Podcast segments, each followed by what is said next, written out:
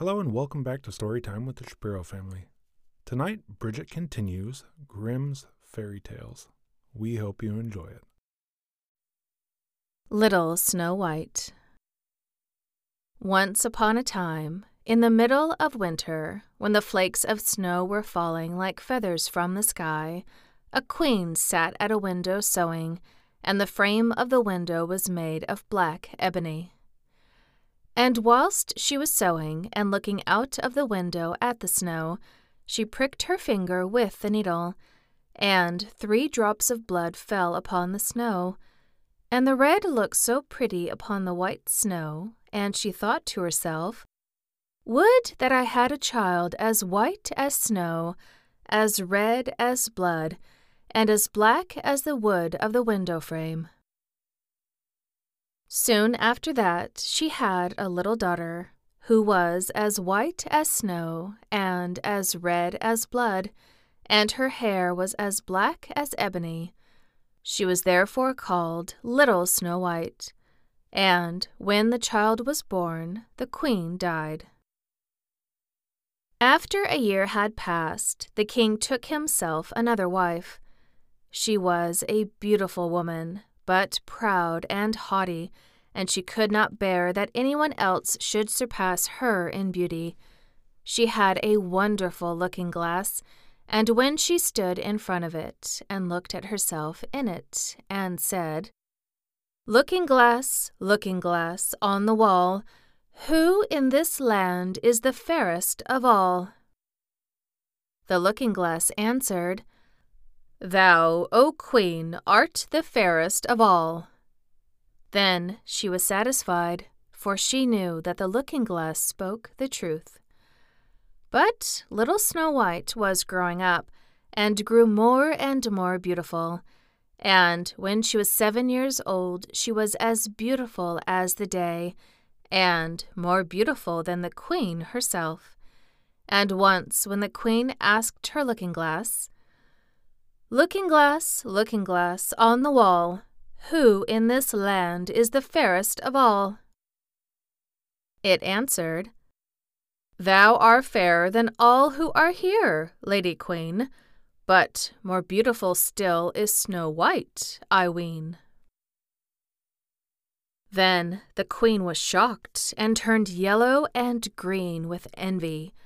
From that hour, whenever she looked at little Snow White, her heart heaved in her breast.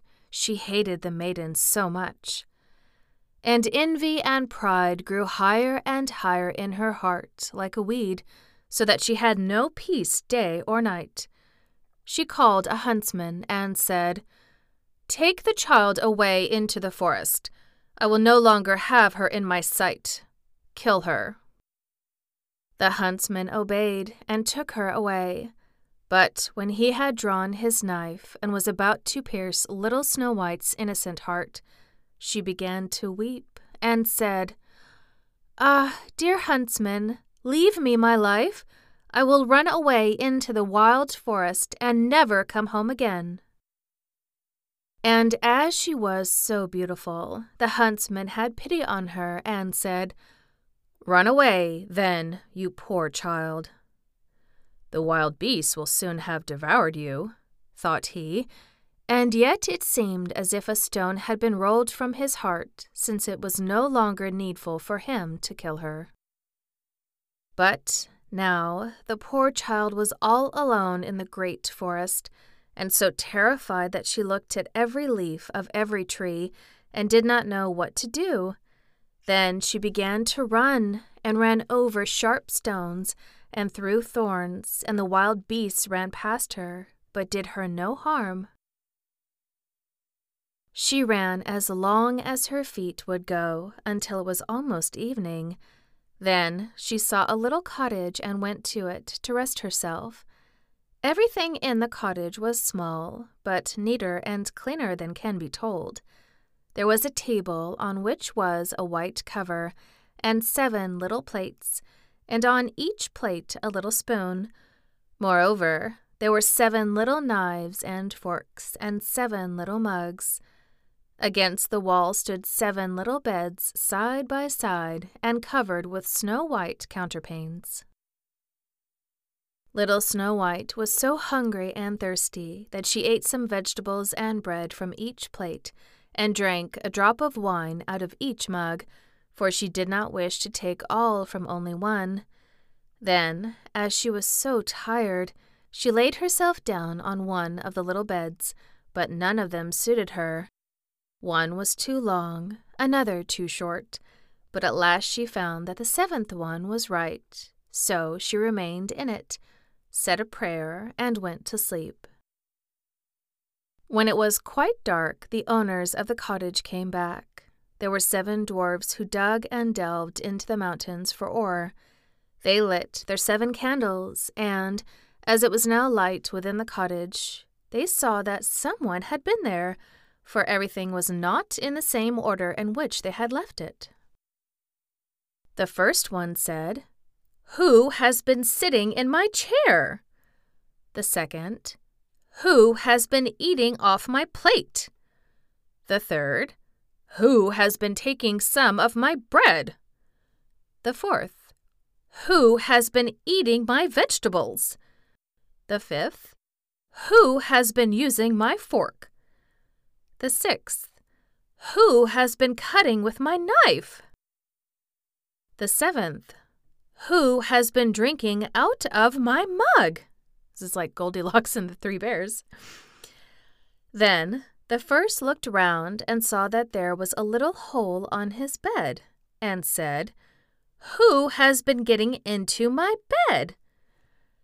The others came up, and each called out, Somebody has been lying in my bed, too.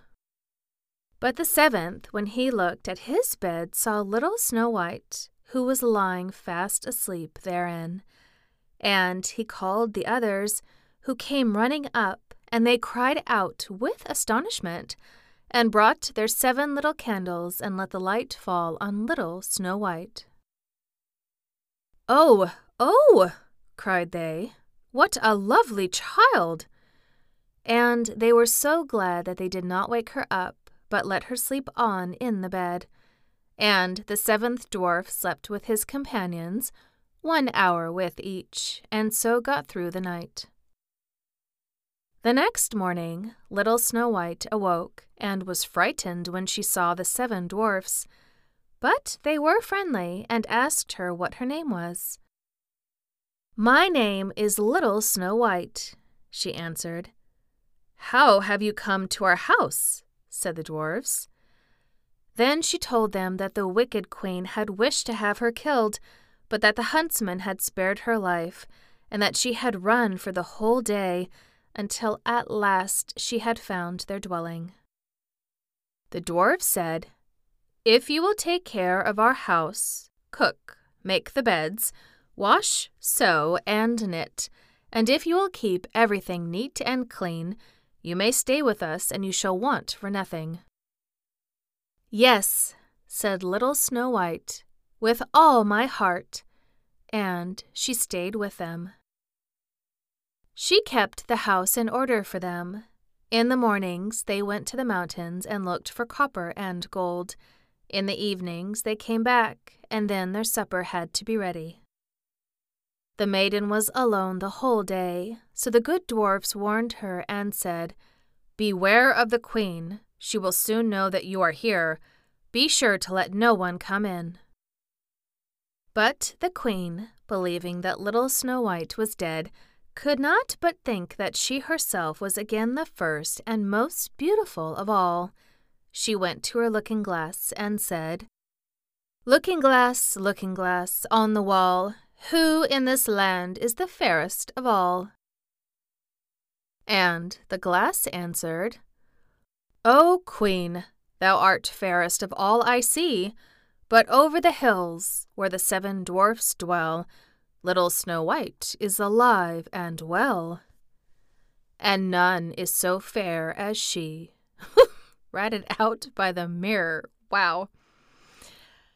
Then she was astounded, for she knew that the looking glass never spoke falsely, and she knew that the huntsman had betrayed her, for that little Snow White was still alive.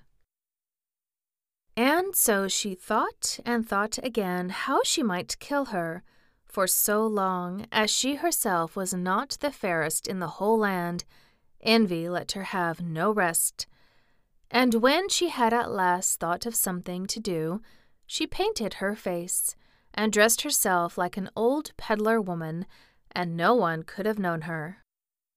In this disguise, she went over to the seven mountains to the seven dwarfs and knocked at the door and cried, Pretty things to sell! Very cheap, very cheap. Little Snow White looked out at the window and called, Good day, my dear woman. What have you to sell? Good things, pretty things, she answered. Stay laces of all colors. And she pulled out one which was woven of bright colored silk. I may let the worthy old woman in, thought little Snow White, and she unbolted the door and bought the pretty laces. Child, said the old woman, what a fright you look! Come, I will lace you properly for once. Little Snow White had no suspicion, but stood before her and let herself be laced with the new laces. But the old woman laced so quickly and laced so tightly that little Snow White lost her breath and fell down as if dead. Now I am the most beautiful, said the queen to herself, and ran away.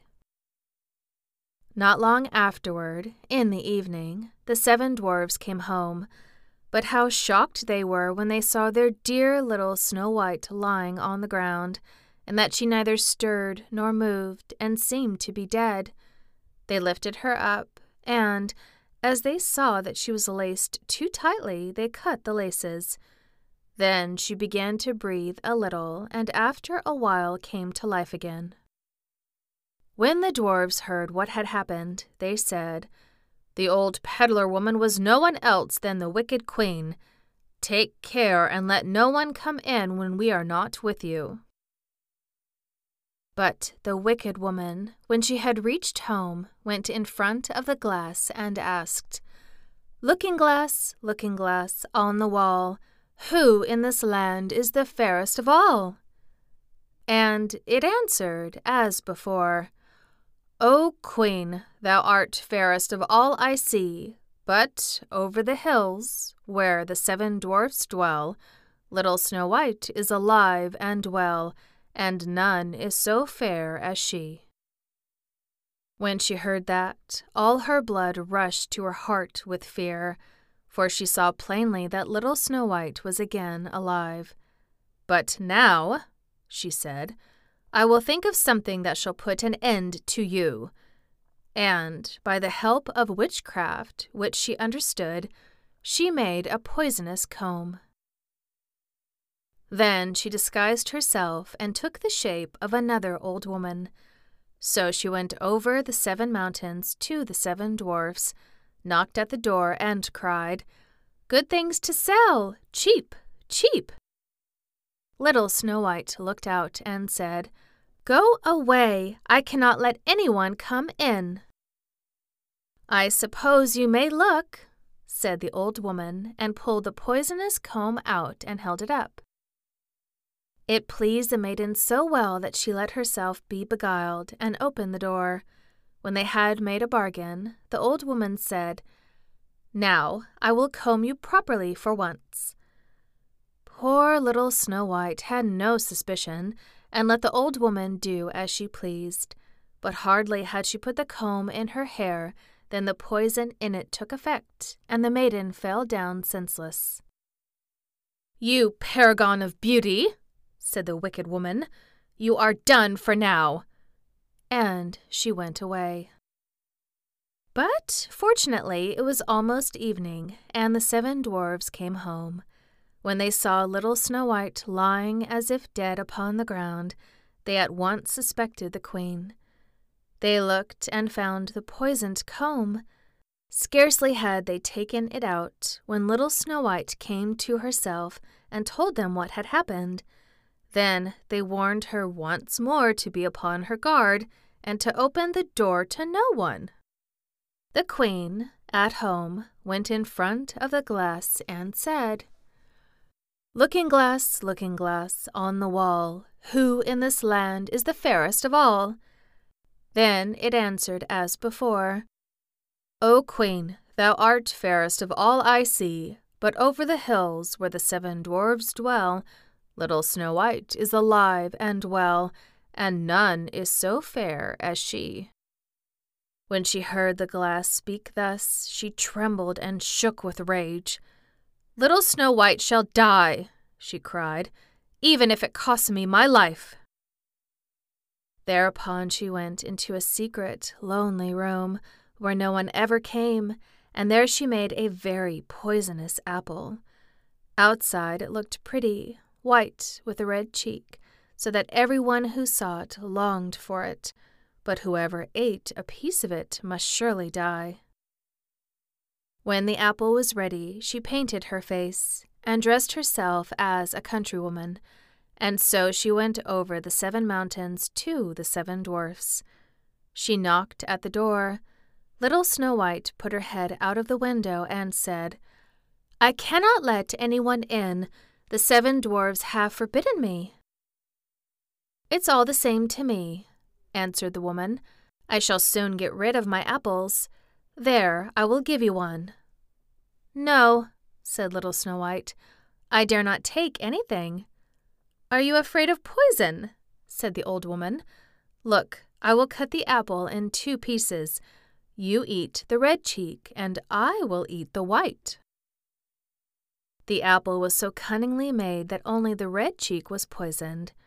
Little Snow White longed for the fine apple, and when she saw that the woman ate part of it, she could resist no longer, and stretched out her hand and took the poisonous half.